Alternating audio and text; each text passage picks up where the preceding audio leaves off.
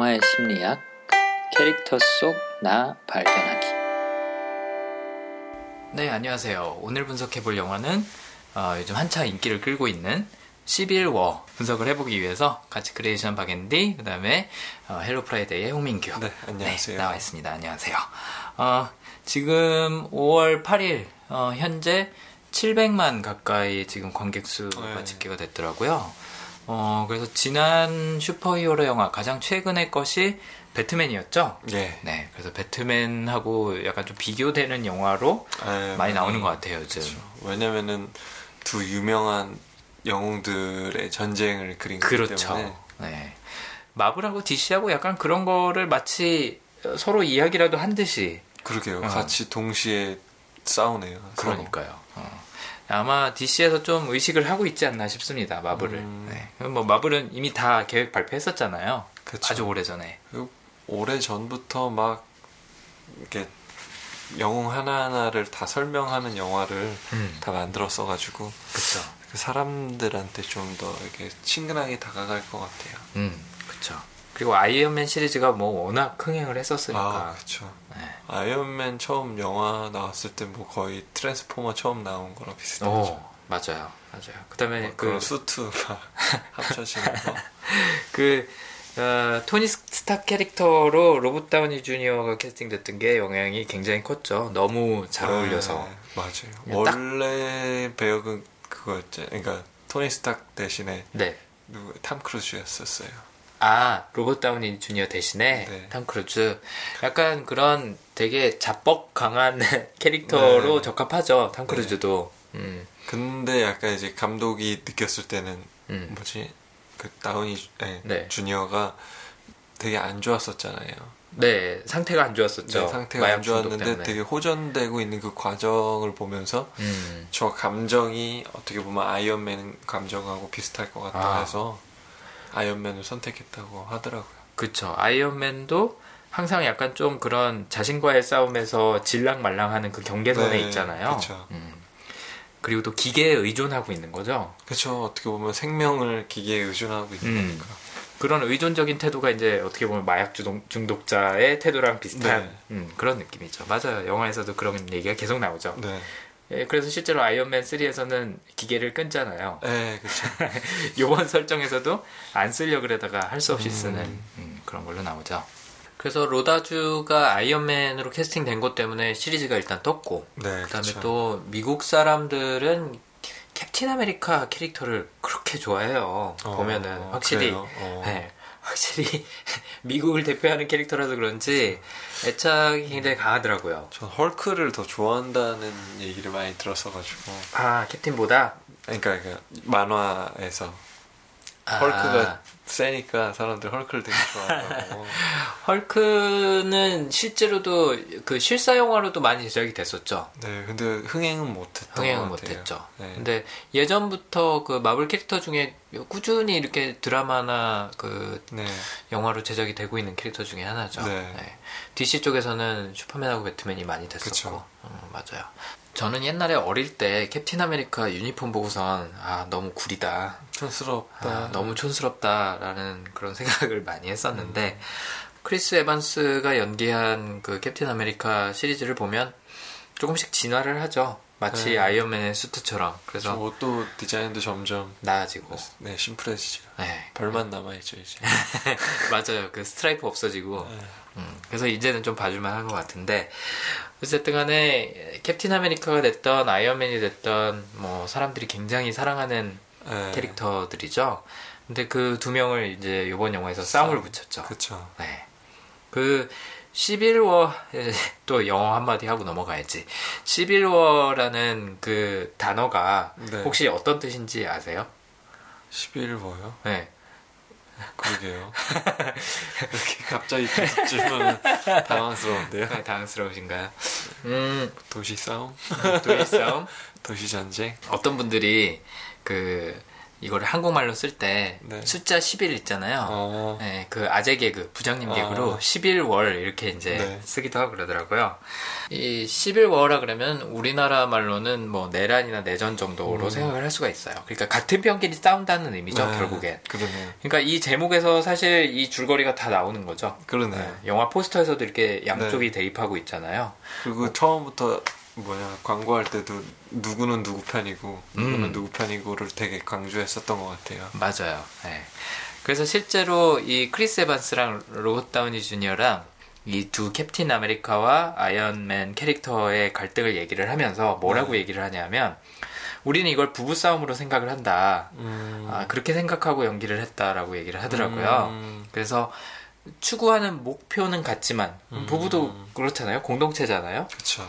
근데 접근하는 방식이나 방법이 다르기 때문에 갈등이 생기는 거고 이제 그게 어떻게 보면 음. 여기서 얘기하는 내란하고 상당히 비슷한 거죠. 그리고 서로 싸울 때도 막 그렇게 상처 주게 싸우진 않았어요. 그렇죠. 어, 죽일 때까지 싸우는 건 아니죠. 네. 네. 근데 이제 사고들이 가끔 터져서 문제였지만 이제 뭐 그릇 날아가고 이거랑 비슷한 거죠. 네. 네. 그래서 11월이라는 것 자체가 아, 같은 편끼리 싸운다라는 의미가 있기 때문에 이제 영화에서도 어, 원래는 힘을 합쳐서 같이 싸우는 캡틴 아메리카와 아이언맨이 어, 이제 서로 갈라져서 어, 대립을 합니다. 음. 그다음에 영어 제목에는 Civil War라고만 적혀 있지 않고 캡틴 아메리카 땡땡 시빌 워 이렇게 적혀 있어요. 한국에서도 아마 그렇게 돼 있었던 것 같아요. 아 그래요? 네. 아 저는 왜 시빌 워만 기억을 하지? 어, 어쨌든 어 뭐 캡틴 아메리카 시리즈로 그렇죠. 가는 거죠. 이거. 그렇죠. 그러니까 캐릭터들이 이제 여러 군데서 오니까 네. 어벤져스 영화인 줄 아시는 분들도 계시더라고요. 네. 근데 사실은 캡틴 아메리카 시리즈의 그렇죠. 연장입니다. 어벤져스는 거의 우주와 싸우죠. 그렇죠. 네. 어, 그러다 보니까 약간 아이언맨이 상대적으로 좀 찌질하게 나오는 면도 있는 것 같아요. 음, 캡틴 주인공. 아메리카 주인공이니까. 어. 어, 참고로 civil war라고 하면 미국 사람들한테 가장 먼저 연상이 되는 거는 남북전쟁. 남북전쟁이에요. 어. 네. 근데 약간 그거 모티브로 한 것 같은 느낌은 좀 많이 받았어요. 그렇죠. 원래 이, 이 슈퍼히어로들이 그 뭐 실제 정치적인 상황을 반영한 경우가 많잖아요. 그렇죠. 그래서 뭐 그 저기 뭐야 콜드워를 뭐라 그러지? 냉전이요. 냉전. 네. 냉전 시대 그 미국과 소련의 음, 대립에 대해서 많이 좀 얘기를 하고 실제로 여기서도 버키랑 캡틴 아메리카는 그렇죠. 그렇게 대립하는 거잖아요. 그런 것처럼 미국 내에서의 전쟁, 음. 남과 북의 전쟁을 11월이라고도 합니다. 네. 민규님이 그 남북 전쟁 요소들이 들어갔다고 알고 계신 부분은 혹시 어느 건가요? 남북 전쟁처럼 느껴졌던 이유가 뭐냐면은 네. 약간 같은 일- 어떻게 보면 내전인 거죠. 어, 같은 미국 사람끼리. 내전이라는 거 같은 음. 미국 사람 뭐 영웅들이 다 미국 사람들은 아니지만 뭐 그렇죠. 러시아 사람도 있잖아요. 그렇죠. 그렇지만 어 어쨌든 같이 내전이라는 것도 그렇고요. 음. 뭔가 그 대립하는 이유 같은 게 음. 어떻게 보면은 좀 약간 그때랑은 좀 다르긴 하지만 네네. 좀 비슷한 것 같은 느낌이 좀 있어요. 뭔가 그렇죠. 자유죠 어떻게 보면. 맞아요. 개인의 자유. 네. 어. 그때는 흑인의 자유, 그러니까 노예의 자유, 그렇죠. 약간 그랬다면은 음. 지금은 이제 개인의 자유인데 어떻게 음. 보면 그 자유라는 주제로 싸운다는 거는 음. 그 이거랑 좀 비슷하게 좀 느껴졌었어요. 그렇죠. 보통 우리가 전쟁이라는 거 생각을 하면 세력 다툼 아니면 뭐 영토 분쟁 이런 걸 그쵸. 생각을 하는데 여기서의 남북 전쟁 혹은 11워 내라는 사상 전쟁이죠. 네, 어, 그렇죠. 너의 가치관은 뭐냐? 나의 가치관은 이거다. 음. 그래서 나는 이 사건을 이렇게. 이런 식으로 음. 어, 접근을 하겠다라는 거죠. 네. 그런 면에서 아까 이제 그 두 배우가 얘기했던 부부 싸움이라는 네, 그렇죠. 그런 개념이 성립을 하는 거죠. 뭐 서로 이기려고 싸우는 게 아니잖아요. 네, 음. 막 네, 아까도 얘기했듯이 그래서 되게 타격이 세게 싸우진 않아요. 오히려 싸우는 장면들이 좀 재밌죠. 네. 네, 유머가 넘치잖아요. 네. 뭐 주변 캐릭터들의 역할도 크긴 그쵸. 하지만 음, 맞아요. 그런 측면이 있었던 것 같아요. 어, 뭐 요즘 마블에서 영화 나왔다 하면은 성공하는 것처럼 보이긴 하는데 네. 저는 개인적으로 좀 그런 느낌도 들었어요. 요즘 워낙 영화가 볼 게 없기도 하고 음, 아 이제 마블 영화 많이 보다 보니까 좀 피로도가 쌓인다라는 느낌도 있었거든요. 그래서 이 11호도 바로 보러 가지 않고 음, 좀 기다렸다 보러 갔어요. 음, 민규님도 혹시 그런 게 좀 있나요? 저 오랜만에 나와가지고 좀- 반가워요? 네, 맞죠. 그러셨구나. 네, 궁금하기도 하고 약간 다른 음. 캐릭터들도 많이 나왔잖아요. 그렇죠. 맞아요. 새로운 캐릭터들이 이번에 좀 네. 나왔죠. 그래서 어 음. 이런 캐릭터들이었구나 하고 더 이제 알게 돼서 음. 좋았고 일단 스파이더맨이 다시 아, 그렇죠. 암- 어떻게 보면은 소속사가 이제 합쳐진 거잖아요. 그렇죠. 그래서 이제 다시 reboot가 되는데 그것도 음. 조금 기대가 되기도 하고요. 스파이더맨이 참 떠돌이 생활을 오래 했죠. 네, 근데 네, 여기저기. 어떻게 보면은 영웅물의 사람들한테 딱 음. 각인시켜줬던 건 스파이더맨이라고 저는 생각이 들거든요. 사실은 시작은 어떻게 보면 스파이더맨이었던 것 같아요. 뭐 배트맨 시리즈는 계속 이어져 오고 있었긴 했는데 그쵸 그쵸. 슈퍼 아, 스파이더맨은 3D 그러니까 뭐 뭐죠? 그러니까 CG로. CG가 CG로 영웅을 표현했던 거는 스파이더맨이 그렇죠. 거의 처음이었었던 것 같거든요. 맞아요. 뭐 건물 사이로 날아다니고 네네. 뭐 그랬던 거가 꽤 엄청 멋있었어요. 흥행이었어요. 그때. 맞아요, 맞아요. 그, 그거- 그 주인공도 마음에 들었었는데 토비 맥과요. 예, 네. 뭐 이렇게 문제가 돼가지고 앤드류 가필드로 바뀌었죠. 네. 네, 그것도 또 나뉘더라고요. 팬층이 음. 토비가 좋다, 앤드류가 좋다 막 이렇고 아, 나뉘던데 뭐 아무튼 떠돌이 생활. 잘렸네요. 어. 이제 새로 새로운 캐릭터로. 근데 스파이더맨의 그런 뭐 특유의 분위기는 계속 이어지는 것 같아요. 네, 좀 장난스러운. 음, 장난스럽고 아직 앳된 그런 소년의 네. 모습? 그쵸. 음, 그런 모습 남아있죠. 약간 변성기가 이제 막 오기 시작한 것 음. 같은 그런 목소리로 얘기하는 게 이번 스파이더맨도 이어지네요. 그다음에 고모도 되게 매력적이시고 음? 고모요. 고모, 아 안트메이, 네. 네, 아, 뭐 고모일 수도 있고 이모일 수도 있는데 원래 설정상은 고모인가요? 모르겠어요. 그것도 고모로 나왔던 것 같아서 자막에. 아, 그랬나요? 음, 그랬구나. 아, 어쨌든 마리사 토메이가 연기한 그 네. 안트메이도 어, 상당히 매력적이죠. 개인적으로 정말 좋아하는 그런 음. 이상형 중에 하나예요. 네. 마리사 토메이. 어, 정말 좋아합니다. 어, 왜 내가 이 얘기를 하고 있지? 네. 어쨌든 이 시빌 워에서 새로운 캐릭터도 나오고 네. 그 다음에 캡틴 아메리카 시리즈를 기다려온 사람들한테도 좀 희소식이고 음, 했던 것 같은데 저는 어, 아까 좀 이제 피로도가 쌓인다고 네. 말씀을 드렸던 이유가 뭐였냐면 너무 자주 영웅물들이 너무 많이 나와서 그렇죠. 아 요즘 너무 많이 나왔고 또 이런 시리즈가 한번 이제 영화로 나온다라고 하면 케이블 방송에서 아, 그 이전 작품들을 다 틀어줘요. 아, 그쵸. 근데 그걸 안 보기가 힘들더라고요. 음, TV 돌리다 보면. 어 돌리다 보면 음, 그래서 시빌 워 나오기 전에 캡틴 아메리카 어, 윈터 시리즈 다 보고 다 윈터 보셨어요? 솔저 어. 보고 아이언맨 보고 어벤져스 어. 보고 결국엔 다 봐버렸어요. 와.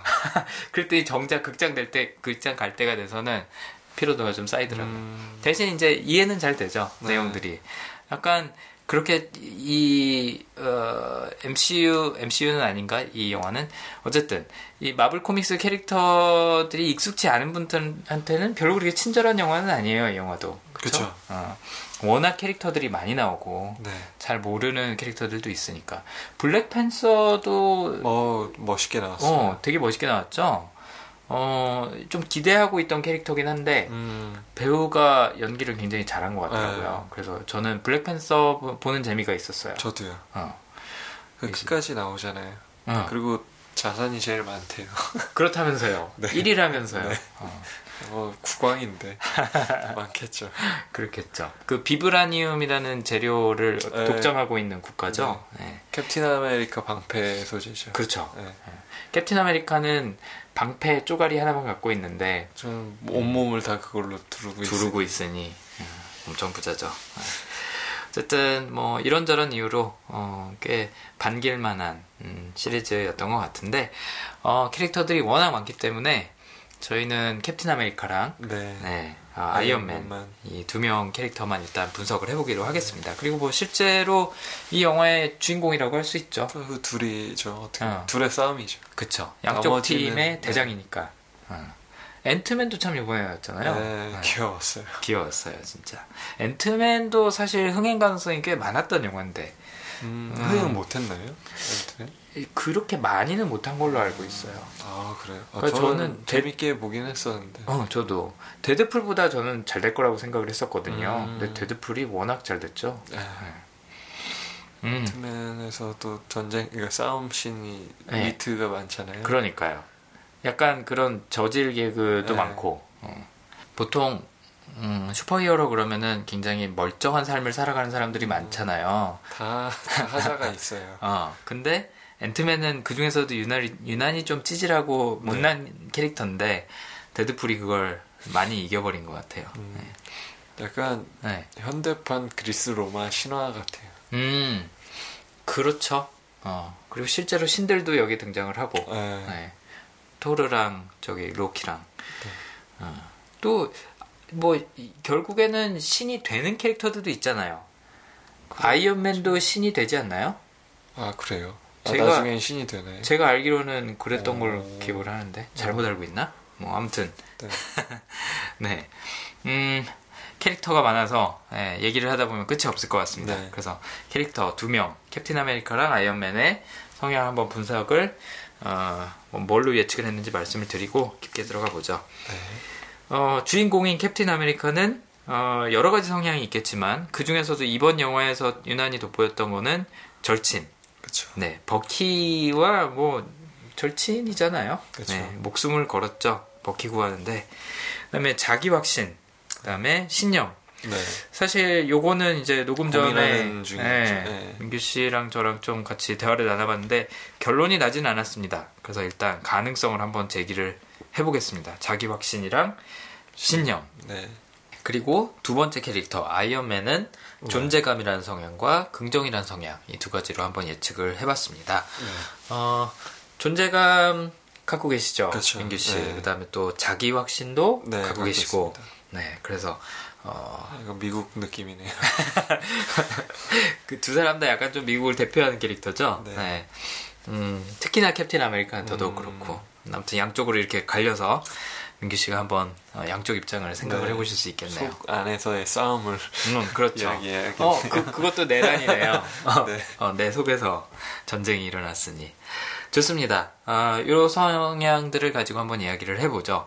일단 캡틴 아메리카의 행동을 어, 가장 영향을 많이 미치는 성향은 이번에는 절친. 절친이죠. 네. 뭐 캡틴 아메리카 시리즈 시작부터 끝까지 버키라는 인물의 존재는. 계속 네. 나오죠. 맞아요. 어떻게 보면은 캡틴 아메리카 진, 진정한 의미의 캡틴 아메리카, 그러니까 음. 슈퍼히어로의 캡틴 아메리카 된 데에는 버키를 버키가 없으면 안 됐죠. 그쵸 버키를 구하러 가려고 원래는 무대에서 그냥 역할만 하다가 네. 그 costume 그대로 입고선 전쟁으로 그쵸. 전쟁터로 가는 거잖아요. 버키 구하려고. 네. 그래서 버키라는 인물은 캡틴 아메리카라는 존재의 결정적인 탄생에 결정적인 영향을 미쳤죠. 그래서 영화 내내 계속되고 윈터 솔저에서도 어, 버키랑 그 네, 또 우. 우주선이 아니라 그 함선에서 싸우다가 네. 강물로 떨어지고 또 버키가 캡틴 아메리카를 구해주는 구해주- 네. 설정으로 나오죠. 네. 실제로 이번 시빌 워에서도 언급이 되고 어쨌든 아, 버키라는 존재는 아, 캡틴 아메리카의 탄생에도 기여를 했고 네. 그 다음에 캡틴 아메리카가 이번에 아이언맨이랑 싸우는데도 음. 중점적인 역할을 한다는 데 있어서는 이 한 사람 때문에 이 모든 것들이 이루어진다 아, 아, 라고 얘기를 할 수가 있겠죠. 그러면은 캡틴 아메리카한테 버키는 정말 큰 존재다. 라는 음. 결론을 내릴 수 있고 이렇게 소수의 사람들과 아, 친밀한 교류를 스- 어, 하고 또 그 사람들을 위해서 헌신하고 희생하고 하는 모습들은 절친 성향에서 많이 볼 수 있죠. 네. 캡틴 아메리카가 친구가 별로 없어요. 다 죽었죠. 일단은 다 죽었죠. 특히나 이번 영화에서는 그나마 살아있던 네, 패기. 패기도. 죽죠. 네. 근데 뭐 이런저런 인연이 생길 것 같은 징조는 많이 보이죠. 음, 그- 패기 딸. 조카 아닌가요? 조카인가요? 네, 어. 조카. 근데 이상했던 건 패기 조카랑도 사랑에 빠지는 것 같더라고요. 그러니까요. 그 키스하는 씬이 나오잖아요. 좀 웃기긴 하죠. 네. 아무리 세월이 흘렀다지만 고모 고모인데 고모 남자친구인데 뭔가 그런 느낌이에요. 드라큘라가 음, 영생하잖아요. 네. 이제 대를 이어가면서 그 집 사람들이랑만 계속 사귀는 것 같은 아, 네. 캡틴 아메리카는 어쨌든 친구가 별로 남아있지를 않습니다. 아, 네. 일단 세월이 흐르면서 많이들 죽었고, 그다음에 원래부터 그렇게 뭐 여러 사람들이랑 친하고 싶어하는 캐릭터가 아닌 것 같아요. 약간 좀 그렇죠. 혼자였죠 어. 항상 음, 활동도 좀 혼자 하는 편이고, 외소했었잖아요. 또 어 맞아요. 외소했던 것도 그런 이유가 됐었죠. 버키가 어떻게 보면은 음. 유일한 친구였었던 것 같아요. 그쵸. 버키가 유일한 친구였고 또 패기가 자신을 믿어준 유일한 한 사람이었고 그 사람 때문에 어떻게 보면 그 아메리카가 변신할 수 네. 있는 그 용기도 낸 거잖아요. 네. 어찌 보면 그런 면에서는 소수의 사람들에 의해서 영향을 많이 받는다는 점이 절치라는 성향하고 음. 맞닿아 있다고 볼 수 있을 것 같습니다. 어, 버키를 구하기 위해서는 뭐 별하별 위험을 다 감수를 하죠. 요번에도 어, 그 코소비 아니 소코비아 네. 소코비아 협정에 동참하지 않았다, 사인하지 않았다고 해서 이제 뭐 자기 멋대로 행동할 경우에는 그게 위협, 위법이 되는 것임에도 그쵸. 불구하고 버키를 구하기 위해서 일단은 행동을 먼저 옮기죠. 그 다음에 버키가 억울한 누명을 썼다. 음. 그러니까 아닐 거야. 음. 라고 믿음을 갖고 또 변호를 해주고 그 영화 첫 장면에서도 어 버키라는 이름이 언급되니까 내가 16살짜리 어린아이로 돌아가는 것 같은 느낌이었어. 그때 음. 내 판단이 흐려졌고 그 자폭하는 캐릭터 네. 있었잖아요. 그 폭탄을 내가 보지 못했어. 그건 내 실수였어. 뭐 이런 언급들을 하는 거 보면 어, 버키가 캡틴 아메리카한테는 정말 정말 정말 중요한 존재인 것 같다는 생각이 들어요. 근데 왜 버키를 자신이 구하지 못했다는 존재감에 그렇게 고통을 받을까? 음. 그런 점은 또 의문으로 남더라고요.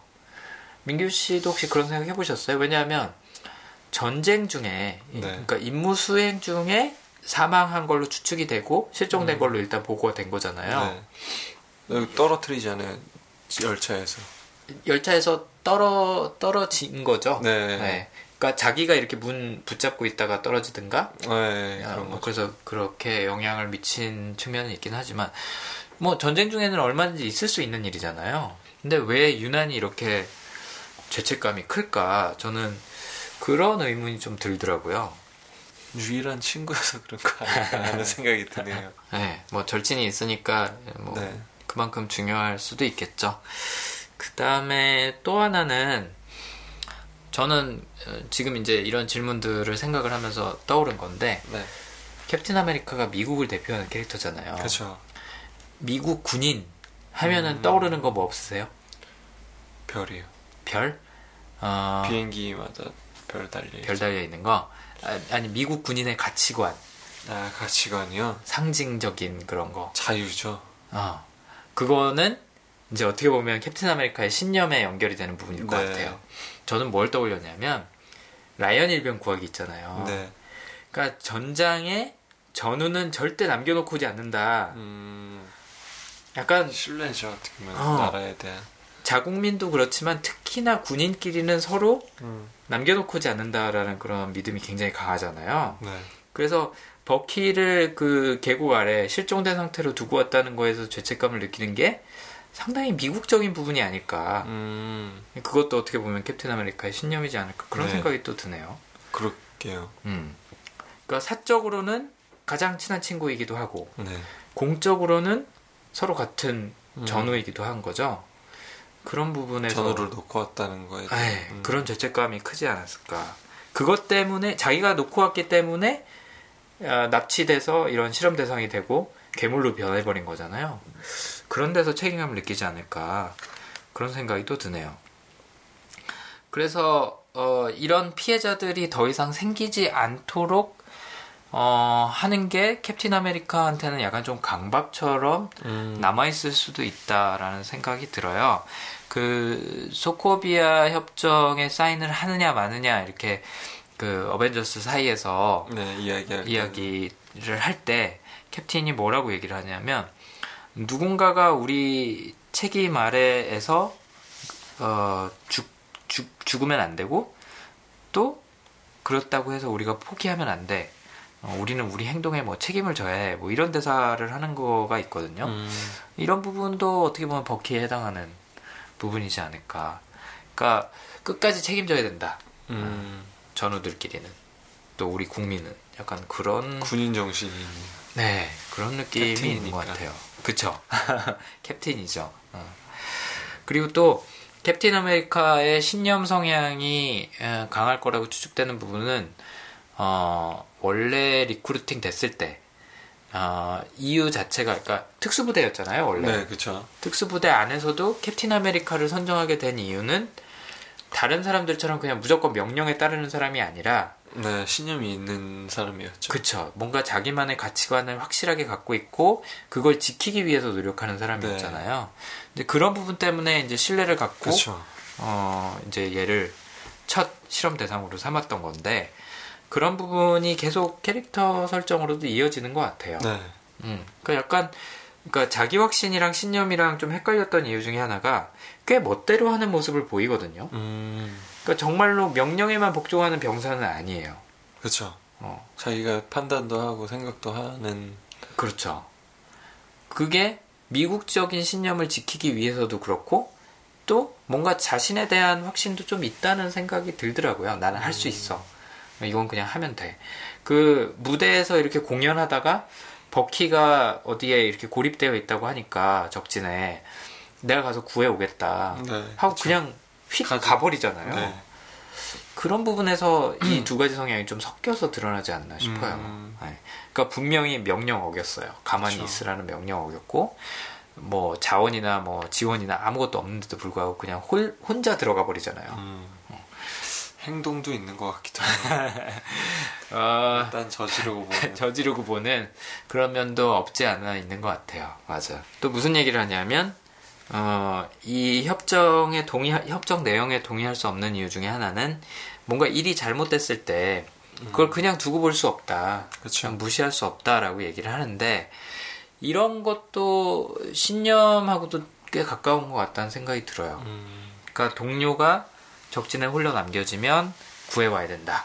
네. 구출해야 된다 라는 것도 이거랑 비슷한 맥락이고 개인의 자유가 위협을 받으면 그것은 보호해야 된다. 음, 이런 것들이 굉장히 미국적인 가치관이라는 느낌이 들거든요. 그쵸. 네, 좀 억지스러운 측면도 있어요. 그냥 보기에는. 아, 그쵸. 근데 얘가 상징하는 게 미국의 가치관이다, 미국 군인의 가치관이다라는 생각을 하면 좀 맞아떨어지는 구석이 있지 음. 그쵸. 않나. 아, 그래서 어, 그냥 직관적으로 보기엔 어쨌든 신념이 가장 강한 것 같고 음, 또그 밑에는 자기 확신도 어느 정도 받쳐주고 네. 있는 것 같고 할 수 있다라는 음, 그런 게 좀 있는. 것 같아요. 어떻게 보면 자신에 항상 자신감이 있는 것 같아요. 음. 캡틴은.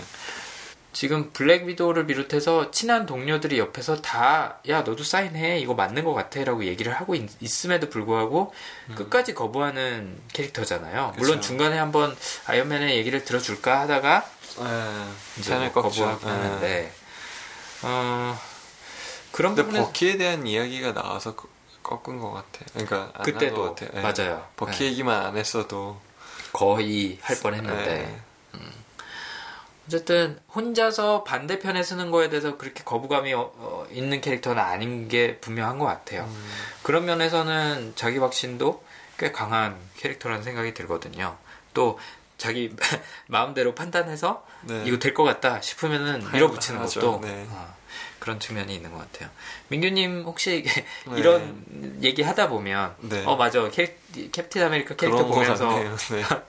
보인다라는 게 느껴지세요? 네. 어, 평소에도 혹시 그런 생각 하셨었어요? 이 성향 알기 전에도? 음, 아니요. 그런 성향 알기 전에는 몰랐는데 성향 알고 나니까 좀 더 구체화가 됐죠. 음, 그러시구나. 뭐, 이따 아이언맨 얘기하면서 좀더 네. 얘기를 해보죠. 존재감도 있으니까. 네. 그래서 캡틴 아메리카한테 중요했던 이슈 중에, 그러니까 요번 영화에서, 11호에서 중요했던 이슈 중에 하나는 버키에 대한 이야기. 네. 예, 이제 동료는 남겨두고 오지 않는다. 이거랑 또 하나는 그 자유 개인의 자유를 개인의 자유죠. 예. 그 완다라는 캐릭터, 네. 예, 완다 맥시머프라는 캐릭터가 어, 슈퍼히어로 이름으로는 스칼렛 위치죠. 네. 예, 자기 마음대로 물체를 옮길 수 있는 네. 예, 그런 능력을 갖고 있는 그 캐릭터가 비전이 그렇게 당할 줄 몰랐어요. 제- 저는 비전이 제일 셀 줄 알았는데. 그러니까 땅 끝까지 밀려 들어가잖아요. 네. 예. 좀 약간 어, 어, 완다가 제일 센 것. 같던데. 어 맞아. 근데 그 둘이서 러브라인이 있다면서요. 아 그런 것 같아 요. 음, 비전이랑 어, 완다랑 나중에는 뭐 결혼인가 뭐 어. 한다 그러는 것 같아요. 여- 이 11호에서 약간 그 가능성을 살짝 보여주죠. 아니에요? 비전은? 비전 비전은 어, 안드로이드 로봇인데 음. 사람 형상을 갖고 있죠. 그쵸. 네, 뭐 음, 결혼이 가능한가? 뭐 네. 네, 슈퍼히어로들이니까 네. 그 완다 스칼렛 위치 캐릭터가 아이언맨의 명령으로 네. 감금이 돼 있죠. 네. 네. 어, 지금 이 협정에 사인 받기 전까지는 어떻게 보면 말썽 일으키지 말자라는 의미로 근데 위치가 제일 그게 됐으니까 이슈화가 됐으니까 그렇죠. 죽였잖아요 사람들은. 그렇죠. 본의 아니게. 본의 아니게 실수로 죽였지만 어쨌든 그것 때문에 이번 사태가 어떻게 보면은 좀 불거진 거니까 보호한다라는 측면에서 아이언맨은 가둬뒀다 그랬는데 캡틴 아메리카는 그걸 굉장히 못마땅해 하죠. 네. 개인의 자유가 침해받았다. 그게 어떻게 보호냐, 감금이지. 이제 이런 부분이 어, 아까 얘기했던 캡틴 아메리카가 대변하는 미국의 입장과도 연결이 되는 것 같아요. 음, 미국에서 개인의 자유라는 거는 엄청 뭐, 중요하죠. 그쵸. 어떻게 보면 가장 중요한 가치관 중에 네. 하나잖아요. 이게 침해받았다. 심각한 문제인 거죠. 어, 되게 싫어하잖아요 미국 사람들은. 그렇죠. 그 9.11 사태 났을 때도 사람들이 계속 토론을 이어나갔던 주제 중에 하나가 그 관타나모 베이에 있는 음, 그 정치범이라 그래야 되나요? 정치범 수용소. 음. 테, 테러리스트는 아니지. 정치범 수용소지. 어쨌든 관타나모 베이에 있는 어, 수용소에 있는 사람들의 인권에 네. 대해서 계속 얘기가 많았어요. 그러니까 테러 9.11 테러에 가담했거나 아니면 그거와 뭐 직간접적인 영향이 있었던 연관이 있었던 사람들이라면 굉장한 적대심을 가질 만도 한데 그 사람들의 인권에 대해서조차 아, 보호해야 된다라고 이야기하고 주장하던 사람들이 꽤 많았던 거죠. 그쵸. 음, 그럴 정도로 개인의 인권에 대해서는 중요하는데 여기서도 이 스칼렛 위치는 미국 국민이 아니라는 언급을 해요. 아이언맨이. 다른 나라 사람이잖아요. 네, 국적이. 그러니까 어차피 얘 자국민, 우리나라 국민도 아니야. 라는 얘기를 하는데 캡틴 아메리카가 여기서 이제 꼭지가 돌죠. 네, 그렇죠. 얘 미성년자야. 음, 지금 그게 중요한 게 아니라 얘도 똑같이 인권은 보호받아야지. 아무리 외국 애라 그래도. 이제 이런 얘기를 하는 게 같은 전우잖아요. 그렇죠. 같은 전후기도 하고. 이제 그런 얘기들이 저는 그 관타나모 베이가 생각이 나더라고요. 음. 그러니까 개인의 의지에 반해서 감금된다. 음, 라는 거는 미국의 흑역사 중에 하나죠. 음. 그 일본 사람들이 그런 수용소에서 생활했던 거 혹시 아세요? 어떤 수용소? 그러니까 2차 대전이 일어났을 때 네, 일본하고 독일하고 이태리하고 동맹이었잖아요. 그렇죠. 네. 그러니까 반대편에서 있었던 거죠. 네. 그러니까 일본 사람들을 모아갖고 네. 이민자들을 모아갖고 사막 한가운데다 감금을 해놨었어요. 한동안 아, 미국에서요. 미국에서 어. 이 사람들이 어떻게 보면 적군이 될 수 있다. 음, 그러니까 아무 잘못도 안 했어요. 음. 근데 가둬놨던 거예요. 캠프에다가 수용소에다가.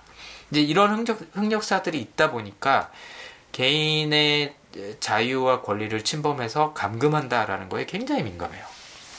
그게 꼭 자국민이 아니더라도 그쵸. 적포로라고 해도 뭐 이런 측면에서 보면은 미국적인 캐릭터가 맞다. 음, 캡틴 아메리카가 그런 생각이 좀 들더라고요. 그래서 이런 부분에서 캡틴 아메리카가 심각성을 느끼고 나는 사인할 수 그쵸, 없다, 안 하죠. 아, 동의할 수 없다라고 끝까지 아, 밀어붙이죠. 어, 아이언맨은 계속 변명을 합니다. 변호한다고 해도 될 것 같아요. 더 나쁜 일이 일어나는 걸 막기 위해서 어, 취한 조치야 라고 하지만 어떻게 보면 책임 회피가 될 수도 있겠네요. 캡틴 아메리카가 보기에는 그러니까 아이언맨이 아이언맨이 책임 회피를 하는 것처럼 그러니까 나쁜. 짓을 해도 나라가 시켰어라고 건수를 만들어 주는 거죠. 어떻게 보면 사인한다는 거는. 아 근데 캡틴 그렇죠. 아메리카는 그 책임은 우리의 책임이다라고 하는 걸 수도 있을 것 같아요. 그러니까 책임과 권리를 둘 다 내가 갖는다라는 네. 걸 주장하는 것도 상당히 미국적인 그런 그쵸. 논조죠. 네. 실제로 그런 언급을 하죠. 그러니까 어, 이거는 11호에서 나왔던 내용은 아닌데 이전 영화에서 병상에 누워 있는 패기한테 이 음. 캡틴 아메리카가 가서 옛날에 냉전 시대에는 너무 너무 간단했었다 모든 게 뭐 적이 누군지 알았고 위에서 나가서 싸우려면 싸우면 됐었는데 이제는 그런 것들이 구분하기 어려워져서 굉장히 힘들다라는 얘기를 하는 장면이 있는데 여기서도 비슷한 얘기를 하죠. 그러니까 어떤 목적을 갖고 있는 사람들이 운영하는 그런 집단인데 그게 유엔이 됐든 뭐가 됐든 간에 근데 그 목적은 언제든지 변할 수 있다. 그 어젠다는 변할 수 있다. 그런데 우리가 뭘 믿고 그 사람들한테 우리 권리를 맡기느냐, 음, 자유를 맡기느냐라는 얘기를 하죠. 그러면서 우리가 선택해, 선택할 수 있는 권리를 포기하는 거고, 그래서는 안 된다. 음. 우리의 힘은 우리 스스로에게 있을 때 네. 어, 가장 안전하다. 그래도. 이런 주장을 하죠. 이게 이제 아이언맨하고 대립되는 부분. 어, 정면으로 대립하는 부분인 거죠. 음. 그래서 아까 말씀하신 것처럼 중간에 한번 그래 그러면 안전장치들이 있으면 나도 같이 동의를 할게 라는 조건부 동의를 하지 하려고 했지만 개인의 자유를 침해했다라는 데서 이제 꼭지가 돌아서 아 나 이건 네. 못하겠어 하고서는 아, 내민 소원을 그쵸. 쳐버리죠. 예, 그래서 그런 부분에서 약간 미국적인 가치관을 담고 있는 신념. 또 자기가 옳다고 생각하는 거는 끝까지 밀어붙이는 음. 그런 자기 확신이 두 가지가 같이 드러난다 라는 생각이 듭니다. 그래서 캡틴 아메리카는 버키에 대한 절친, 네. 그 다음에 개인의 자유에 대한 신념, 또 그걸 또 행동으로 옮기는 확실히. 자기 확신 이런 것들이 좀 두드러지는 성향이 아닐까. 네. 그리고 아까 얘기한 것처럼 굉장히 미국적인 네, 캐릭터가 아닐까 그런 생각이 듭니다. 뭐 어떻게 보면 또 하나의 굉장히 미국적인 캐릭터가 아이언맨이기도 하죠. 그죠. 네. 어, 약간 할리우드와 실리콘밸리를 합쳐놓은 것 같은 그런 음. 캐릭터예요. 음. 어, 아까 존재감하고 긍정이 있다고 말씀드렸는데 이것도 미국 문화의 굉장히 큰 부분 중에 하나잖아요. 어떻게 보면은 새로운 영웅이죠 미국에서 만든 그렇죠. 그런 느낌이 더 크죠. 맞아요. 캡틴 아메리카는 약간 old style 영웅. 네. 어, 영웅이고 아이언맨은 새 시대의 영웅. 네. 옛날하고 다르게 지금은 자본주의 사회에서 네. 부자가 어떻게 보면 영웅이잖아요. 그쵸. 네. 근데 아이언맨은 여기서 착한 일까지 하니까. 어, 부자의 착한 일하고 최신 기술 네. 갖고 있고 음, 그런 부분이 이제 굉장히 또 미국적인 부분이라고 할 수 있는데 존재감하고 긍정, 네, 긍정도 미국적인 가치관 중에 하나죠.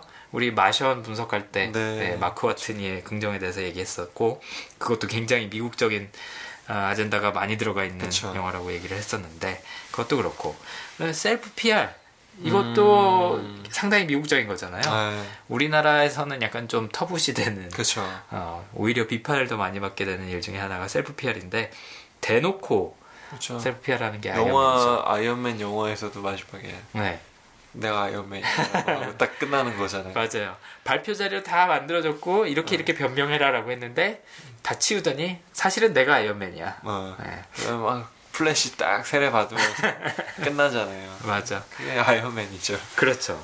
예, 명대사 중에 하나예요. 네. 그거 그렇죠? I am Man 하는 게. 그리고 돈으로 다 해결하려고. 아, 뭐 그것도 비슷하네요. 네. 어.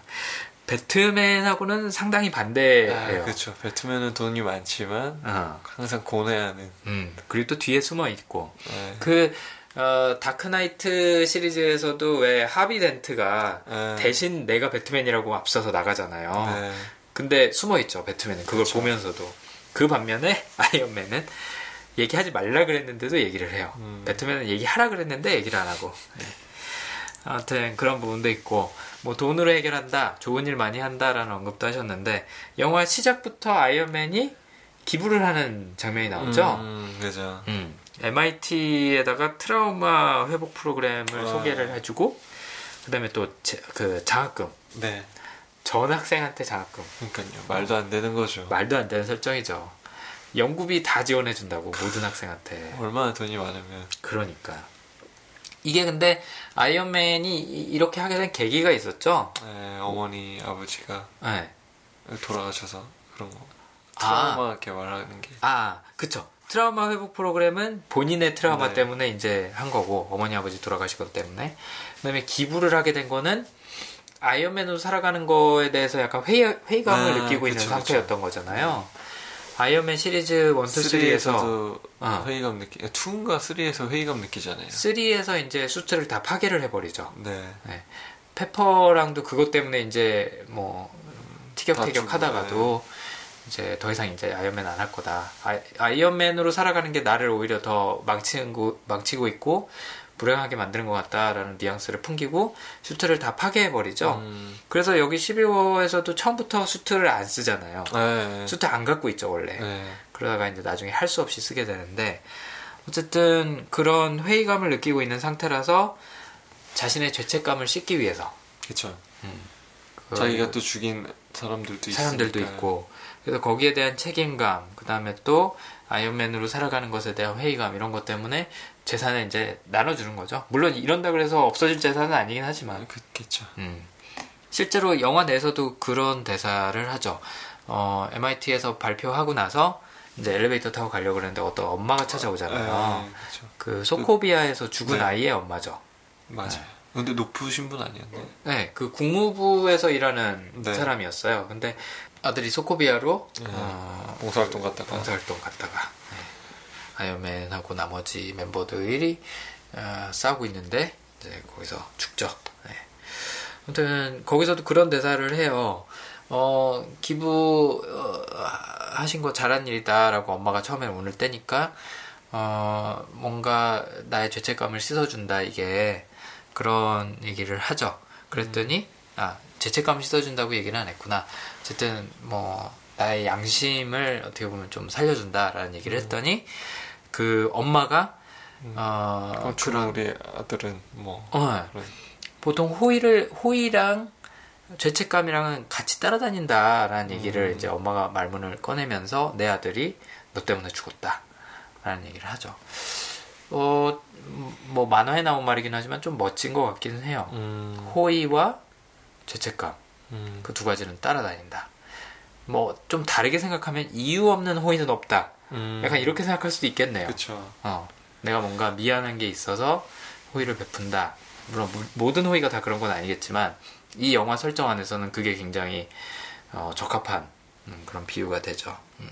그래서 그런 것 때문에 트라우마 회복 프로그램 소개하고 장학금 재단 어, 설립하고 나눠주고 뭐 이런 부분이 이전에 우리가 익숙했던 그런 막 자랑질하고 앞에 나서고 하는 좀 아이언맨이랑은 겸손해진 아이언맨이. 어, 많이 달라졌어요. 내가 아이언맨이다라고 선언하고 자기 그 스타크 엑스포에 막 네. 수트 입고 날라와서 막그 음, 춤추고 쇼하고. 그런 모습이랑 굉장히 많이 달라졌죠. 그쵸. 어, 그 다음에 또 어벤져스 시리즈에서 또 공황장애가 있는 아유, 오죠. 걸로 이제 나오죠. 아, 어벤져스 시리즈 이후로 네. 외계인들이 맨하탄 한가운데에 습격하고 그쵸. 그것 때문에 막 핵, 핵폭탄 꾸고 때문에 이제 올- 우주까지 가죠. 아, 갔다 오고 맞아. 죽을 뻔하잖아요. 맞아요. 그런 것 때문에 에, 이제 영화 설정에서는 페퍼가 음, 하지 말라고. 하지 말라고 계속 하는데 아이언맨 생활하고 있는 음, 토니 스타크한테 삐져서 잠깐 지금 휴식기를 갖고 있죠 영화 설정에서 네. 자세히는 설명이 안 나오더라고요. 뭐. 왜 갖게 됐는지 어떻게 갖게 됐는지 뭐 앞으로 어떻게 될 건지 이제 페퍼가 더 무서울 텐데. 더 세잖아요. 더 세졌죠 지금 아이언맨보다 아이언맨은 솔직히 수트 벗으면 그냥 인간인데 네. 음, 지금 페퍼는 슈퍼 히어로가 됐죠. 그쵸. 아, 이런 무서운 네. 네, 와이프를 두고 사는 아 와이프는 아니든가 결혼을 안 했죠. 결혼 안한것 같아요. 네, 어쨌든 무서운 여자친구를 두고 살고 있습니다. 어, 어쨌든 그 뉴욕에서의 사건 때문에 공황장애도 왔었고 어, 자신 때문에 죽은 사람들에 대한 죄책감도 굉장히 큰 상태고 그렇기 때문에 오히려 더 이 소코비아 협정에 사인하는 거에 적극적이죠. 예. 음. 그래서 자기가 어떻게 보면은 주도를 하잖아요, 이거를. 책임지는 그런 행동이죠. 그렇죠. 예. 근데 어 이제 그런 이제 시각도 있어요. 아이언맨이 이렇게 하는 거는 어 뭔가 그런 공적인 책임에 대한 것보다는 사적인 죄책감이 더 크다. 그쵸. 이제 그 죽은 아이의 엄마가 주장하는 것도 그런 거죠. 네가 하는 모든 거는 다 너 때문에 하는 거 아니냐. 음. 네가 뭐 남한테 좋은 일 하려고 그러는 거냐. 약간 이런 식으로 얘기를 하더라고요. 그래서 뭐 아까 호의와 음. 죄책감에 대한 얘기도 꺼냈던 거고 네가 정말로 학생들을 위해서 좋은 일을 한 게 아니다라는 음. 주장을 하는 거죠. 어쨌든 그런 개인적인 이유 때문에 죄책감 때문에 아, 이렇게 사인하려고 그러는 거를 어, 다른 동료들은 공적인 이유 때문에 동의를 하지만 캡틴 아메리카는 공적인 이유, 사적인 이유 둘 다 찬성할 음. 수가 없고 거기서 이제 대립이 강하게 발생을 하는 것 같습니다. 그죠. 근데 보통 일할 때도 보면 공적인 그런 갈등 아래에는 네. 속에는 사적인 갈등도 들어있는 경우가 굉장히 많은 것 같아요. 음, 가끔은 있죠. 어. 그러니까 그 안건에 대해서 동의하지 않는다라는 음, 건 겉으로 드러나는 입장이고 속으로는 제가 마음에 안 든다. 음, 라든지 뭐 아니면 쟤한테 서운한 게 있다. 그쵸. 라든지 그런 경우가 많잖아요. 네. 어떻게 보면 아이언맨하고 어, 이 스타크하고. 어, 저기 뭐야 어, 캡틴 아메리카하고 아, 예. 네. 그런 입장하고 좀 비슷한 것 같아요. 음, 영화 안 보신 분들이 제가 봤을 때는 한 이제 한 300명, 300만 명 정도 남으신 것 같아요. 그래서 음, 이제 스포 워닝을 좀 해드려야 되는지 안 해드려야 되는지 모르겠는데 왜냐면 보실 분들은 거의 다 보셨을 것 같긴 네, 하거든요. 보통 보신 다음에 듣지 않을까요? 그래 뭐 그래기를 바라야죠. 이제 오래됐죠 그래도 네. 오픈한지 그냥 넘어 넘어가서 직접 얘기를 하죠. 어 결국에는 아이언맨이 제일 화나는 부분은 음, 사적인 이유잖아요. 그죠. 어 버키를 건드리는 거죠. 그렇죠. 아니 아니 지금 헷갈리신 것 같아. 캡틴 아메리카 말고. 아, 아이언맨이 화난 거. 아, 그쵸, 그쵸. 어 아이언맨이 화나는 거는 부모님 때문이잖아요. 그쵸. 어. 부모님만 안 죽였어도 싸움은 안 났을 거예요. 그렇죠. 버키가 아이언맨의 부모님을 죽인 장본인이다라는 걸좀 깨닫고 나서 잔인하게 죽였죠. 아. 게다가. 그거를 비디오로 다 이제 영상에 네. 찍혀 있으니까. 근데 그런 사람을 캡틴 아메리카가 친구라고 보호하고 있다. 라는 것 때문에 결국엔 싸우게 되는 거잖아요. 그쵸. 그러니까 우리가 그때 배트맨 대 슈퍼맨에 대해서 얘기할 때도 아 무슨 저런 이유로 싸우냐 너무 음. 사적이다 라는 얘기를 했었는데 이번 영화에서도 공적인 이유도 있지만 분명히 사적인 이유가 그 안에 이렇게 그쵸. 깊게 자리 잡고 있는 거죠. 음. 그리고 알고 보니까 사적인 이유인 부분도 있는 거고. 그쵸. 원래는 몰랐잖아요. 그 전에. 그렇죠. 그냥 어, 저 범죄자다. 약간 그 정도 인식이었다가 음. 우리를 부, 우리 부모님을 그렇죠. 블랙팬서는 풀렸는데. 그렇죠.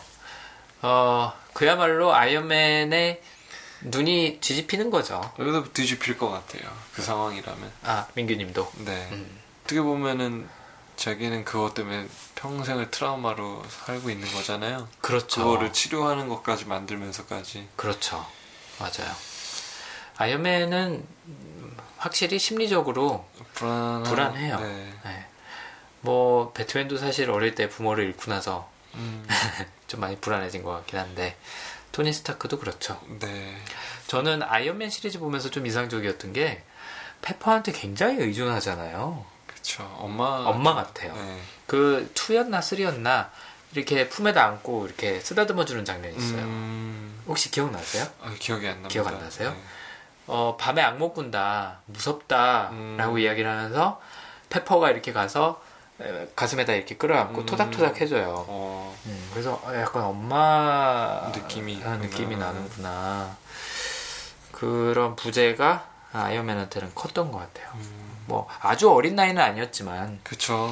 음, 그래도 부모님을 동시에 잃었던 게 굉장한 트라우마가 됐던 것 같은데 네. 어쨌든 그게 또 사적인 이유가 되고 또 아이언맨은 캡틴 아메리카만큼 절친이 강한 건 아닌 것 같지만 그래도 로디는 굉장히 소중한 친구잖아요. 아, 그럼요. 네, 근데 근데 로디까지 하반신 마비를 시켜놨으니 그렇죠. 사적인 이유가 더 커졌죠. 거기까지는 그래도 참을만 했었던 것 같아요. 왜냐면은 나중에 네. 네, 그러니까 어 진짜 시- 사실은 그랬어 하면서 이제 캡틴을 도와주러 가잖아요. 그쵸. 화해도 하죠. 네. 어. 그랬다가 이제 눈 뒤집혀갖고 네. 좀그 전투씬에서 살벌하게 싸운다는 느낌이 좀 들긴 했어요. 그 전에는 좀 대충 싸우다가 대충 싸우다가 어 캡틴 아메리카가 방패로 이렇게 내리 찍을 때는 어 아이언맨 죽는 거 아니야? 라는 생각도 들더라고요. 아, 음. 그래서 아 살벌하다 그런 생각도 들었고 아메리카는 중재를 시키려고 했던 거 같아요. 그렇죠. 그리고 또 아, 되게 아까 부부 싸움 같다라는 느낌이 또 전해졌던 부분이 그 방패 네 거 아니야 우리 아버지가 준 거잖아 그러니까 음, 알았어. 에이 더러워 하고서 놓고 가잖아요 그런 부분도 약간 서로 삐지는 것 같은 음, 음, 그런 느낌이 좀 많이 캡틴이. 방패가 없으면은 좀 힘들 텐데. 근데 뭐 블랙팬서가 또 만들어주겠죠. 비브라늄이야 많으니까. 음, 아니 저는 그 방패 보면서 생각났던 게 페인트 칠 칠해져 있잖아요. 안 벗겨져서. 안 벗겨져. 어, 무슨 뭐 폭탄을 맞고 뭐 건물을 그걸로 뭐 받치고 해도 아 페인트가 안 벗겨지더라고요. 그렇네요. 신기하다는 생각이 들었고. 아 그리고 또 아이언맨 요번에 재밌었던 게 수트를 의식 의도적으로 안 입고 다니잖아요 네. 근데 팔에서 요손 부분만 나오죠 예, 근데 팔찌에서 나오더라고요 네. 아니 그 조그마한 거에서 어떻게 장갑도 나오고 빔도 나오고 다 음. 생기는지 이거는 무슨 도라에몽의 그런. 가방 같은 주머니 같은 그런 느낌이 들더라고요. 음, 그래서 그런 부분도 재밌었는데 어쨌든 존재감 아, 이란 성향은 이것도 마찬가지로 굉장히 미국적인 성향 중에 네. 하나라고 할 수 있을 것 같은데 셀프 PR 열심히 하는 거죠. 네. 아, 근데 여기서는 많이 하지는 못해요. 오히려. 그 반대죠. 주인공은 캡틴 아메리카니까 음, 그렇죠. 네, 그런 설정도 있고 더 또- 튀면 안 되죠 여기서. 그렇죠. 어, 튀면 안 되죠. 아이언맨 영화는 아니니까. 그리고 또 이제 그렇게 앞에 나서서 하는 거에 대한 회의감도 많이 느끼고 있는 상태고 음. 하다 보니까 원래 다른 시리즈에서 보여줬던 그런 존재감은 상대적으로 덜 보여주는 것 같아요. 음. 그 다음에 긍정이라는 성향 아까 말씀드렸었는데 이 부분이 어떻게 보면은 제일 아이언맨한테 괴로웠던 부분이 아닐까 음, 그런 생각이 들더라고요. 그렇죠. 원래는 자기가 뭐 세상을 구한다는 거에 대해서 굉장한 자부심을 갖고 있잖아요. 네. 그 다음에 뭐 인류의 문화를 발전시키고 기술을 발전시키고 음. 뭐 이런 여러 가지 본인이 긍정적인 영향을 세상에 미치고 산다는 거에 대한 자부심이, 자부심이 크고 음, 또 그걸 열심히 피하라는 게 재밌는 사람인데 그동안 몇 년 사이에 일어났던 일들은 주변 사람들한테 피해를 입히고 그렇죠. 악영향을 끼치고 또 스스로도 원래는 굉장히 밝고 농담 좋아하고 그런 사람인데 음. 점점 어두워지고 불안해지고 이런 부분이 자신의 긍정 성향과는 점점 더 멀어지기 때문에 괴로웠던 게 아닌가 음, 그런 생각이 좀 들더라고요. 그렇죠. 어. 아까도 얘기한 것처럼 초반의 아이언맨하고는 굉장히 많이 달라졌잖아요. 네. 11화에 와서는 어둡고 좀 찌질하고 음, 어, 분노 조절 잘 안 되고 하는 그런 측면이 있죠. 근데 또 이제 그냥 드는 생각이 네. 뭐좀 다른 얘기긴 한데 네네.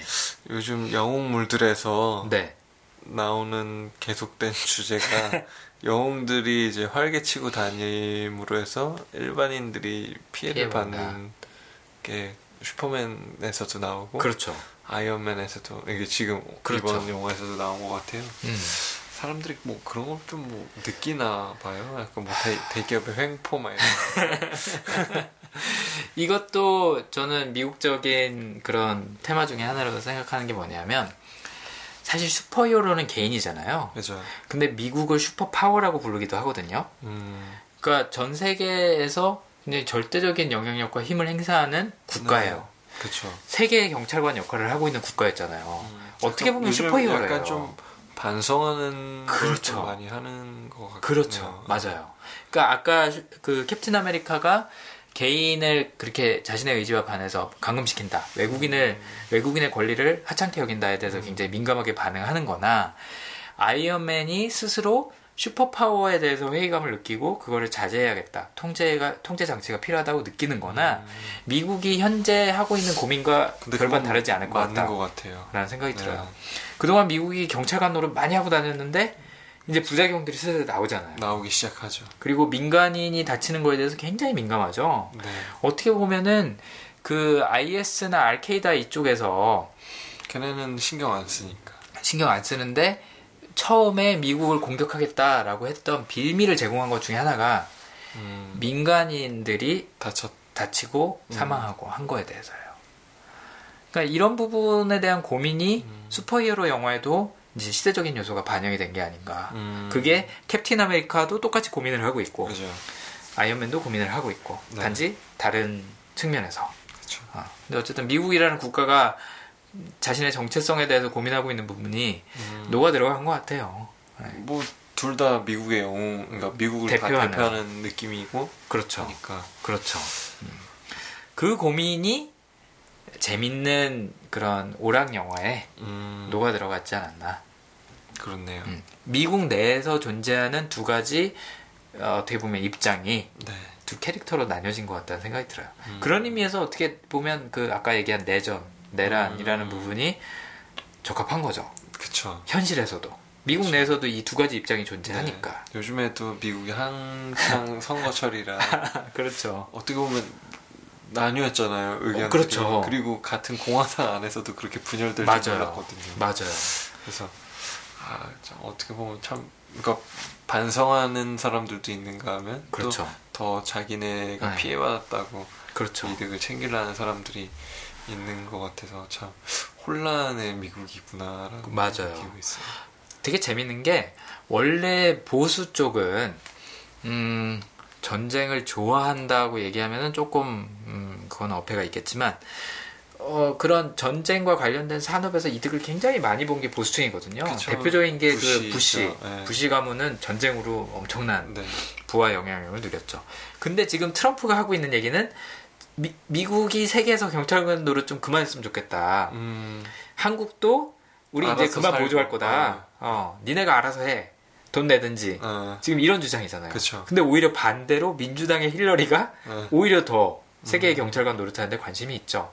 뭐 그거는 사실 클린턴 그 빌 클린턴 대통령이 했던 거랑도 뭐 비슷한 정책이긴 한데 그런 부분을 보면은 예, 나뉘어 있는 것 같아요. 진짜. 약간 좀 그 이번 대선이 어떻게 보면 세계 그걸 바꿀 것 같아요. 판도를 확 바꿀 것 같은 느낌이 좀 어, 많이 들어요. 트럼프가 되면 많이 바뀔 것 같아요. 네, 다 핵 갖고 있을 거예요.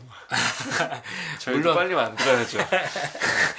물론 트럼프가 대통령이 된다 그래서 지금 얘기하는 것들이 그대로 현실화 될지는 네. 모르겠지만 그래도 이제 방향이 영향력은 틀어진 거잖아요. 그렇죠. 이런 가능성이 제기되고 있고 또 한국에서도 그런 네. 얘기를 지금 공론화시키고 있다는 점에서는 이미 영향력을 많이 미쳤죠. 네, 한국에서도 지금 이제 빨리 긴장해서 어, 군대를 강화시키고 그래야 될 것 같은데요. 그러게요.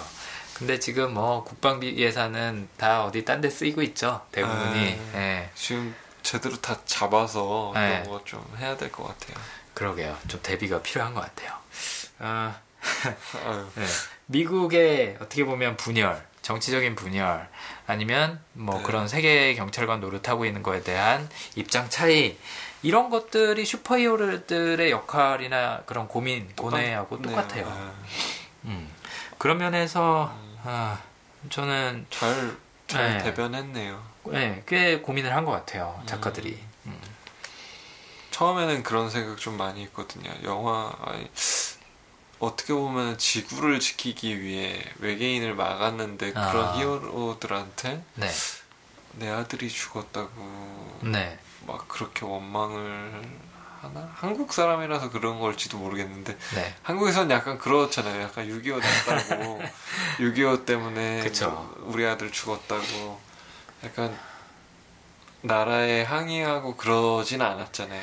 우리나라는 상대적으로 전체주의, 집단주의 성향이 강하죠. 미국은 네. 개인주의 그쵸. 성향이 강한 거고.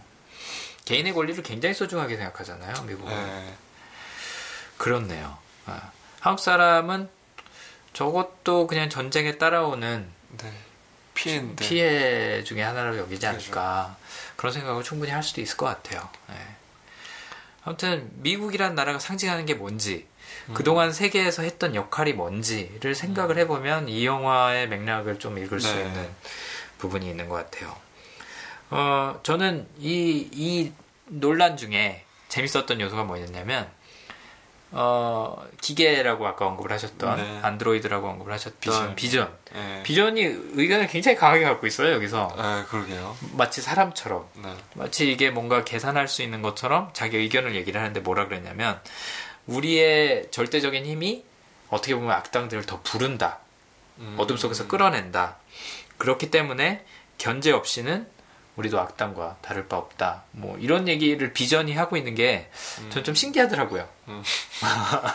여기 비전은 어. 알파고 같은 존재잖아요. 그렇죠, 그렇죠. 그러니까 모든 그러니까 울트론 그러니까 그 전에 네네네. 나왔던 게 울트론이 이제 좀 나쁜 얘인데 그렇죠, 알파고가 이제 막 연산하면서 어 지구를 지키는 것은 인간을 다 죽여버리는 거야 약간 이렇게 생각을 하잖아요. 그렇죠. 맞아요. 근데 거기서 이제 좀더 아. 진화된 게 비전이니까 아, 잘 생각하는 거 아닐까? 그러니까 나름대로 계산을 했겠죠. 계산했겠죠. 그렇죠. 비전도. 어, 확률적으로 이제 계산을 했을 텐데, 아, 이제 저도 그런 부분이라고 생각은 하지만, 어, 제가 저렇게 강한 의견을 갖고 있다니라는 거에서 저는 좀 스웨터 입은 게 좀 별로였어요. 그, 저희 요리하는 장면에서 스웨터 네. 입고 있었죠? 네. 어, 뭐 이게 파프리카가 뭐 어쩌고저쩌고 하면서. 약간 워치맨에서 그 아, 하얀 그 네. 핵폭탄 네네. 그 사- 그거 같았어요. 생각이 났어요. 네. 음. 맞아. 좀 의외였죠. 네. 네, 재밌었어요. 비전도. 비전의 역할이 이제 점점 비중이나 역할이 좀 커지겠죠. 그렇죠. 블랙팬서도 그 솔로 무비들이. 예약이 되겠다고 네. 하더라고요. 근데 저는 개인적으로 비전도 좀 네. 기대가 되는 것 같아요. 비전은 솔로 무비가 나올까요? 안 모르겠어요. 나올 것 같기도 하고. 음. 어쨌든 네. 무슨 얘기하다 여기까지였죠? 어, 아 회의. 네. 네. 그쵸. 이 토론에서 비전의 의견을 제시했다는 게좀 음. 재밌었다. 라는 얘기를 했었죠. 어쨌든 아이언맨한테 이번 11월 영화에서 제일 괴로웠던 거는 아까 말씀드린 것처럼 아버지 어머니의 사실을 아는 게 제일 그렇죠. 고통이었을 것 네. 같아요. 그거랑 본인이 어, 세상에 혹은 주변에 긍정적인 영향을 미치지 못하고 있다는 회의감 음. 플러스 이제 거기에 대해서 캡틴 아메리카가 자기 자기 편만 그렇게 챙기는 거 절친들이 갖고 있는 아니 받는 오해 중에 하나가 음. 편가르기거든요. 음, 자기 편만 챙기기 그러게요. 약간 근데 캡틴한테 좀 그런 면이 좀 많이 보였던 것 같아요. 있죠. 네. 팔콘 챙기고 아 그렇네요. 그 다음에 뭐, 예. 그딴 애들은 그래도 이렇게 맞아, 서로 맞아, 맞아. 유대하려 그러는데 음, 딱 자기랑 절친인 그렇네요. 네, 버키랑 이런 애들만 챙기니까 맞아. 어. 그런 오해를 부를 네. 만한 행동을 했네요. 아무튼 그런 것 때문에 아이언맨이 꼭지가 돌았죠. 음, 쟤는 지금 내 부모를 죽였는데 쟤를 감싸고 돌아? 약간 음. 이런 느낌이었죠. 그래서 아, 아까 얘기한 긍정이라는 부분이 최근에 들어서 아이언맨한테는 충족이 안 되고 있었고 좀 힘들었던 부분 중에 하나고 존재감도 그렇기 때문에 잘 드러나지 못했던 부분 중에 하나인 것 같아요. 네. 그래서 아까 초반에 부부싸움이라고 어, 네. 저희가 언급을 드렸던 캡틴 아메리카와 아이언맨의 갈등 속에는 사실은 미국의 그런 정치적 음, 분열, 그 다음에 또 국제사회 안에서의 역할에 대한 고민이 들어가 있는 게 아닐까라고 네. 저희는 결론을 한번 해보네요. 내봤습니다. 네. 슈퍼히어로 영화들은 뭐 스토리랑 또 별개로 각자만의 그런 성향을 분석하는 재미가 또 있는 것 같기는 해요. 그렇죠. 네. 다 강점들도 다 달리. 어, 좀 캐릭터 구분을 확실하게 하잖아요. 네, 아무래도 그쵸. 일반 그런 드라마 영화보다는 네, 슈퍼히어로들은 정체성을 만들어 놓고 네. 시작을 하니까 컨셉을 잡아놓고 그쵸. 시작을 하죠. 그러다 보니까 캐릭터 분석하는 재미가 좀 있는 것 같아요. 네. 자 그러면은 뭐 다음 영화 지금 예약돼 있는 게 뭐죠? 마블에서? 음, 스파이더맨 아닌가요? 쿠키 영상으로 스파이더맨이 나왔어요. 어? 난 쿠키 영상을 안 본 것 같은데 그러면 아, 하나만 봤나? 쿠키 영상이 두 개. 두 개죠. 네. 하나만 마지막 게. 스파이더맨입니다. 스파이더맨이 돌아옵니다 하고 딱 끝났던 거 같아요. 아이고 아이고 그렇구나. 아 스파이더맨 음, 지금 예약돼 있고 시빌워 다음에는 마블 영화로는 닥터 스트레인지가 지금 네. 다음. 셜록이 나오죠. 네 그쵸 셜록 그 베네딕트 컴버배치가 나오고 네. 그 다음에 DC 쪽에서는 수어사이드 스쿼드가 지금 네. 또 음, 예약이 돼 있죠. 그래서 둘 다, 아, 뭐, 닥터 스트레인지는 뭔가 수어사이드보다 약할 것 같긴 한데, 네. 수어사이드가 뭔가 임팩트가 커가지고, 그러니까 마고 로비가 음, 워낙 비주얼적으로. 그렇죠. 근데 또 컴버배치는 그 고정 여성 팬들이 굉장히 많잖아요. 또 셜록 그쵸. 팬들도 굉장히 좋아하고. 어떤 역할로 나올지 기대가 되네요. 네. 아무튼 아이고 마블 캐릭터, DC 캐릭터들 따라가느라고 네. 버거운 면도 좀 있어요. 이미 아, 만화를 많이 보신 분들은 이제 신나시겠지만. 새로 공부해야 되는 입장에서는 맞아. 어, 얜 누구고, 힘드네요. 어, 네. 역사는 뭐고, 슈퍼파워는 뭐고 다 파악해야 되니까. 그쵸. 네. 아무튼 재밌었습니다. 네, 11월 이제 뭐 보실 분들은 웬만큼 다 보신 것 같은데 네. 아 아이언맨하고 으, 으, 캡틴 아메리카는 이전에 영화가 워낙 많이 나왔어서 그렇죠. 어, 분석하기가 좀 그나마 수월했던 것 같아요. 네. 네, 정보가 좀 많이 있었죠. 네. 그래서 다음 슈퍼히어로들 영화들도 한번 좀 기대를 네. 해보기로 하고요. 또 저희는 다음 기회에 뵙도록 하겠습니다. 네. 네. 오늘 고생하셨습니다. 네. 고생 네, 많으셨습니다. 감사합니다.